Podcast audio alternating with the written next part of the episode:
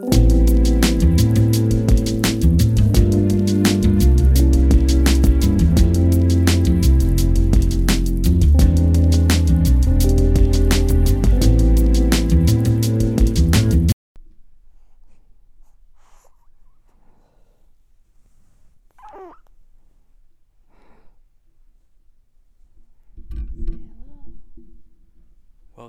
episode 21 of the New Balances podcast, and I'm here with two very special guests my wife, Elizabeth, and the newest member of our family, Ava Margaret McNamara Dupre, who was born on Friday, November 19th, 2021. So, Ava, do you have anything you want to say to the people who listen?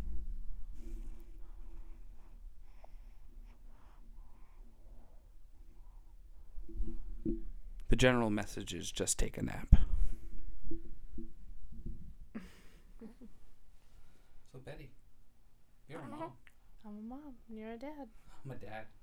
Things that uh, sound crazy to say, but very exciting to say. Um,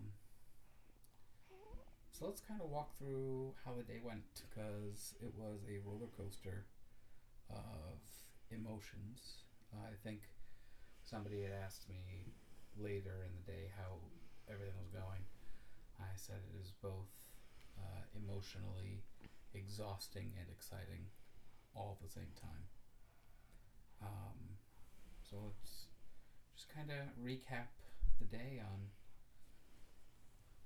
what went on. Starting with Waking up and waking getting going. Your sister coming to take care of Jameson for us. We're very appreciative of that. Very, very grateful. We left for the hospital around 7:40 ish. Right? Yeah, about that. Because we wanted to get there for Eight ish. sometime between eight and eight thirty. Oh. Yeah, we're talking about you. We are talking about you. Yeah. Uh, so we got there around, I think, just before eight thirty, and checked in. We went upstairs to labor and delivery, where we had to wait a little bit more. We had the most amazing nurse in the whole world, named Kelsey, who I will never forget. She became your best friend. I feel like in that uh, time leading up to the C-section. She was an amazing emotional support for me when you couldn't be in the room. It freaked me out a little bit not being able to be in the room. I didn't quite understand why, but uh, you know, they're the doctors, and I kind of have to trust their judgment. But uh, yeah, so we got there, got all checked in, and then from the time we got checked in, uh, we went back to labor and delivery, and we got our own sort of delivery room, which was more of just like a, a holding room for us. Mm-hmm. And then you got to get into the super sexy hospital pajamas, the Johnnies. Yep. Uh, and then they showed me what I would have to wear when I went into the OR. And I think you described it best when you called it like it was a, a painter's jumpsuit that covers everything. Except uh, I have very thick thighs, and the one size fits most jumpsuit did not fit. In fact, I blew out the crotch in it trying to put it on. So that was fun. uh, but then I got to wear uh, a super duper pair of scrubs that they went and found for me and uh, made me promise that I would have to return to them. So we got a, a fun picture uh, of that. And then things started to get real very quickly, and then um, and then we got kind of got put into a holding pattern, which was unexpected. Eh, I kind of expected it. Oh yeah, Things come up. No So Yeah, when you're having surgery, is that they have to make sure they're prepped and ready, and they had forgotten one key item, which was that they needed an assisting physician. Um, so they went to look for that. And luckily, it was only a brief, brief holdup. Yeah, Did only we- about thirty minutes. We were scheduled to go back there around ten thirty, and you ended up going in at uh, eleven oh two, according to the uh, time board that I was taking pictures of, to make sure that I had all the relevant informations, because I wanted to just make sure that I had all the right information.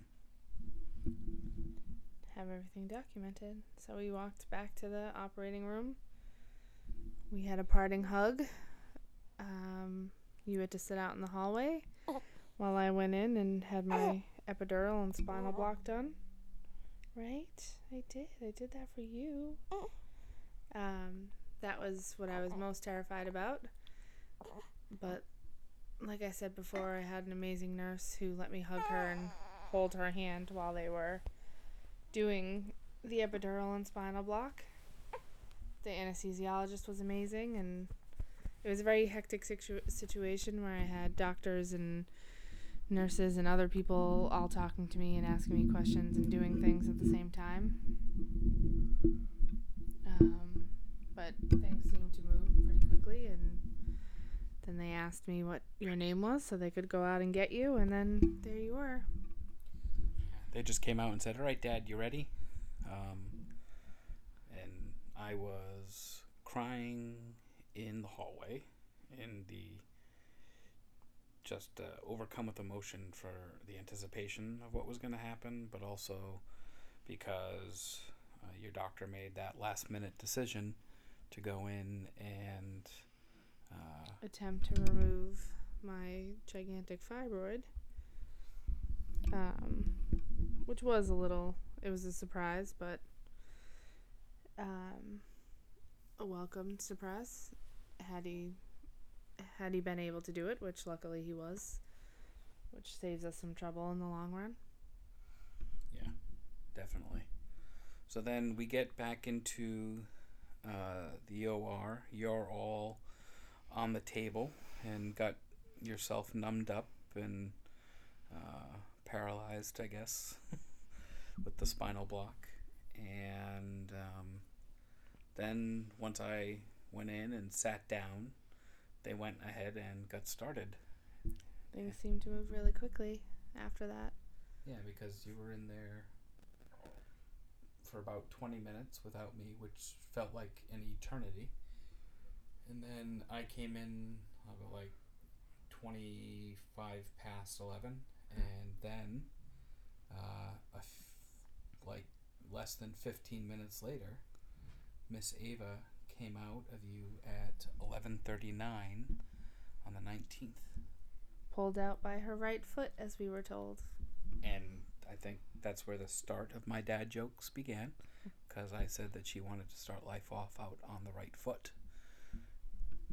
You started your dad jokes long before she was here, so Right, but now that's an actual dad jokes. The other ones were all just practice. fair. That's fair. So, from there, it progressed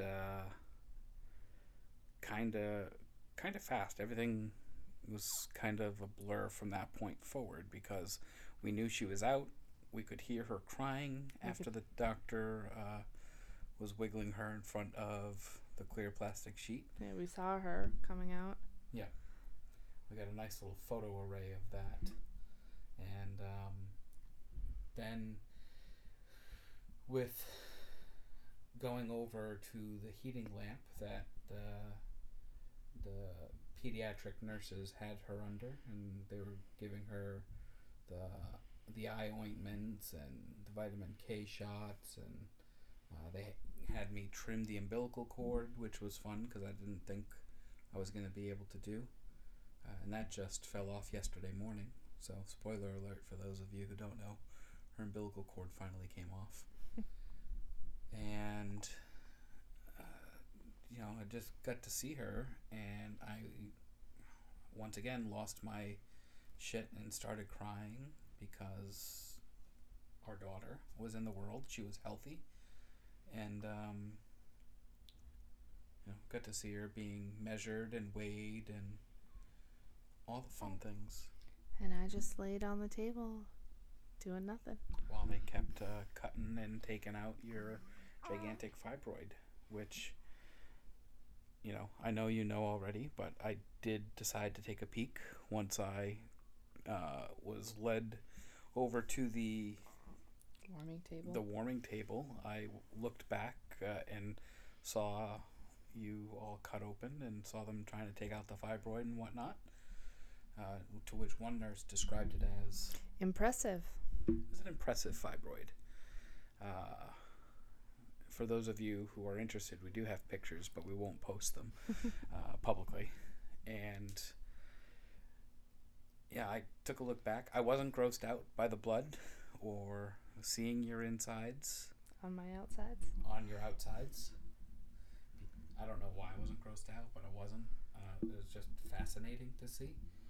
Um, and just looking at how a surgery sort of progressed was interesting to watch because uh, the amount of sponges that went into you and the amount of sponges that came out of you and the process of them taking pictures of it and putting it onto the sponge tree is what I was calling it so that they had everything counted uh, was interesting to see but it wasn't the primary focus of why we were in there obviously my ADD brain just sort of gets distracted by things Well, it's fascinating because this is something they do multiple times a day, every day. But for us, it's like this really big deal.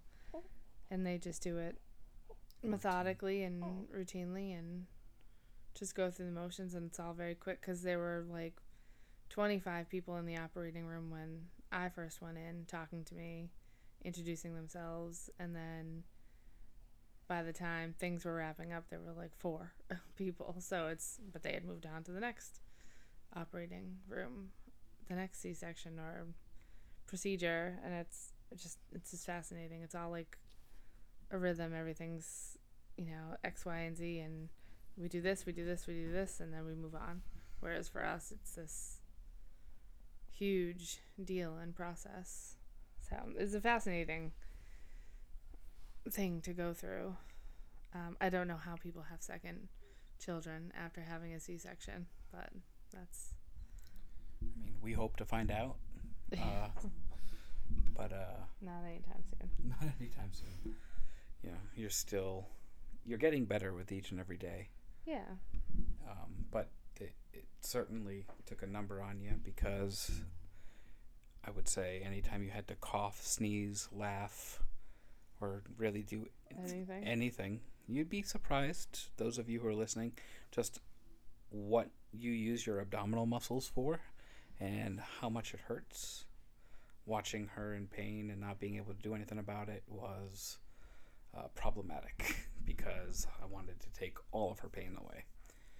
Um, so after she's born, uh, they take out your fibroids. Uh, they were, oh, spoiler alert, I said fibroids. They took out Frank and Franklin. and Franklin. So there were two. One inside next to Ava's head, which she must have beaten the bejesus out of because it was deteriorating uh, inside the uterus, and then one that was up on top of the uterus. Um, they were fascinating to look at. But then after that, we went back to the recovery room and got to hang out, hang out there for a couple hours. And I finally got to hold Ava. And you finally got to hold her.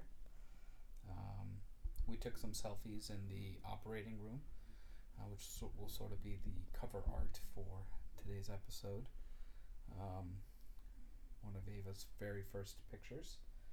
And then from the recovery room, we went to. Uh, I think we were there for two hours, and then we went upstairs into this very tiny room in the maternity ward. Um, and that was our home for the next five days. Friday, Saturday, Sunday. Yeah, five days. And what do you remember that part? Or what stuck stuck out to you the most? About what? The maternity? Yeah. Um, it's all kind of a blur now. I mean, I cried a lot. I couldn't move very much. We had some phenomenal nurses that I'm grateful for who helped us take care of Ava and took very good care of me. I'm grateful for all that you did. I didn't change one single diaper while we were in the hospital. Adam did 98% of them, and the nurses did the other 2%. Um, and that was great. We couldn't have many visitors, which is a bummer, but probably also a really good thing because we wouldn't have been up for visitors. No, it gave us a time to sort of bond as a family and uh, get used to her schedule, which we're still doing because she doesn't know what her schedule is yet. Uh, but it's all been very exciting. And I think the biggest takeaway uh, for me from the maternity ward stay was the nurses giving me praise. And I don't want this to sound like, you know, humble brag or overt brag or anything, um, but they're very surprised at how uh, involved I was with um, caring Everything. for her and caring for you. Um, and that surprised me because I thought all dads were like that. But it turns out not so much. Um, there was a story about one of the nurses coming in and she was going to check on a mom in one of the other rooms and the mother asked the father to hold the baby and he's like oh what you want me to take a picture or something and the mom had to say no i want you to hold your daughter. So just little things not being able to anticipate the needs of your partner or of your child was something that was alien to me. So while i don't want the praise or anything or wasn't looking for the praise it was nice to hear that i was doing a good job. Um I, you think so too ava you got comments Yeah, feed me.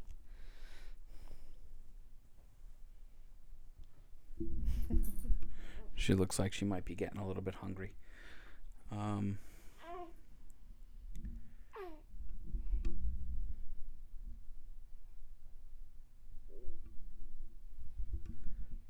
she farts just like me.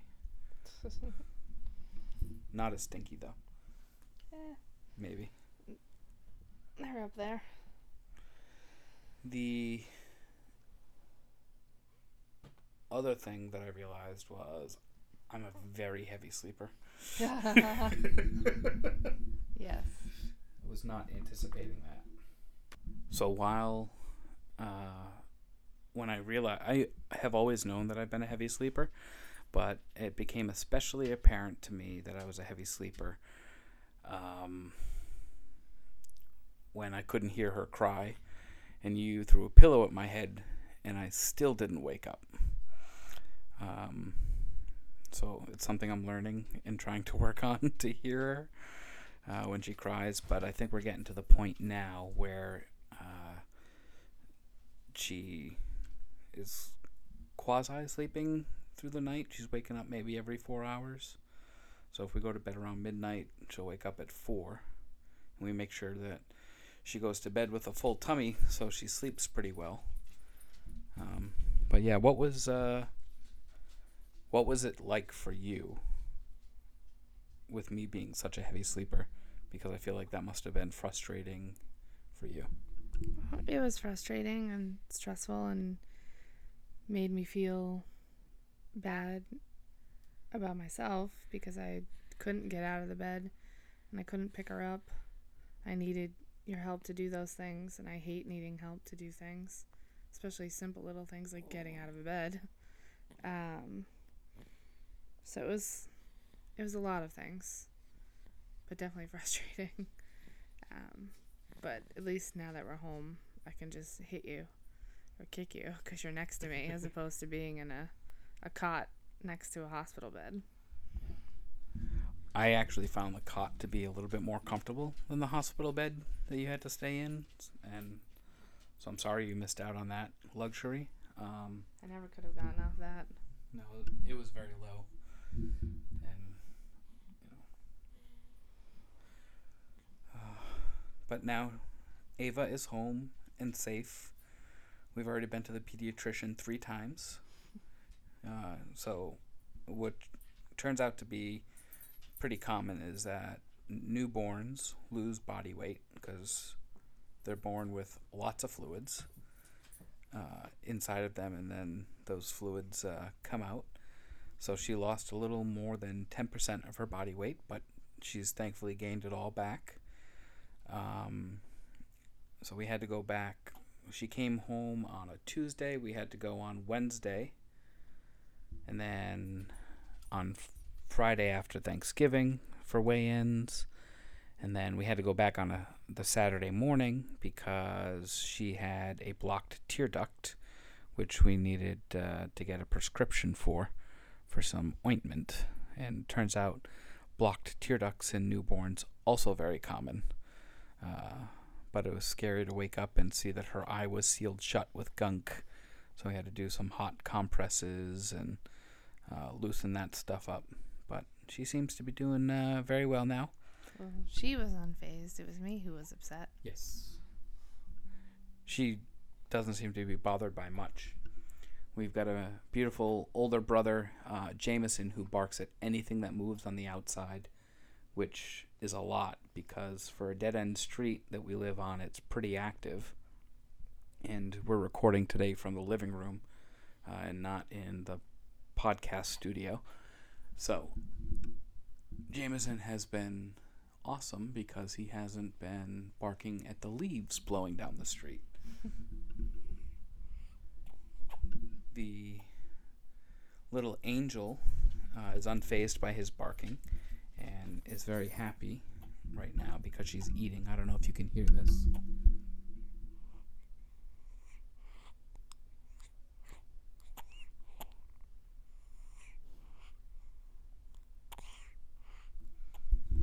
Just such an adorable sound to listen to her eat, breathe, smile, fart, burp, spit up, all the things. We're just so excited that she's here, she's safe, she's healthy, and that mom is recovering. And recovering pretty well, too. Slowly but surely. The you're off at least until uh, the middle of February. I unfortunately have to go back to work the middle of next week. Boo. I know. But I was happy to have at least these three ish weeks to be home with you to help you out and to relax and to bond with Ava and uh, just to see her adorable little face. Like you've had any time to relax. Well, I mean, I have. I we both took naps the other day at varying times. You know, we've we've watched some movies and TV shows and um, you know, spent time doing skin to skin. You know, I like holding her on my chest. I do not like that she flails so much because I'm afraid I'm going to drop her or she's going to strain her neck in some way because she sleeps all crooked like. Um, she seems to slide right down my chest. Uh, doesn't really matter what I do, I'm afraid that I'm going to break her in some way. But I'm assured that babies are very uh, bounce backable. we have not dropped her, for those of you who thinking I've dropped her. We have not yet dropped her or knocked her head onto anything. No. God, no. Why would people think that? Because people have dark, twisty minds. And I said that babies are bounce backable. Not literally. No, figuratively. She's not bouncing off the floors or anything. Not yet. But in a couple short years, she'll be bouncing off these walls. Eh, maybe. We'll see. Jameson, do you have any input onto your sister coming home from the hospital?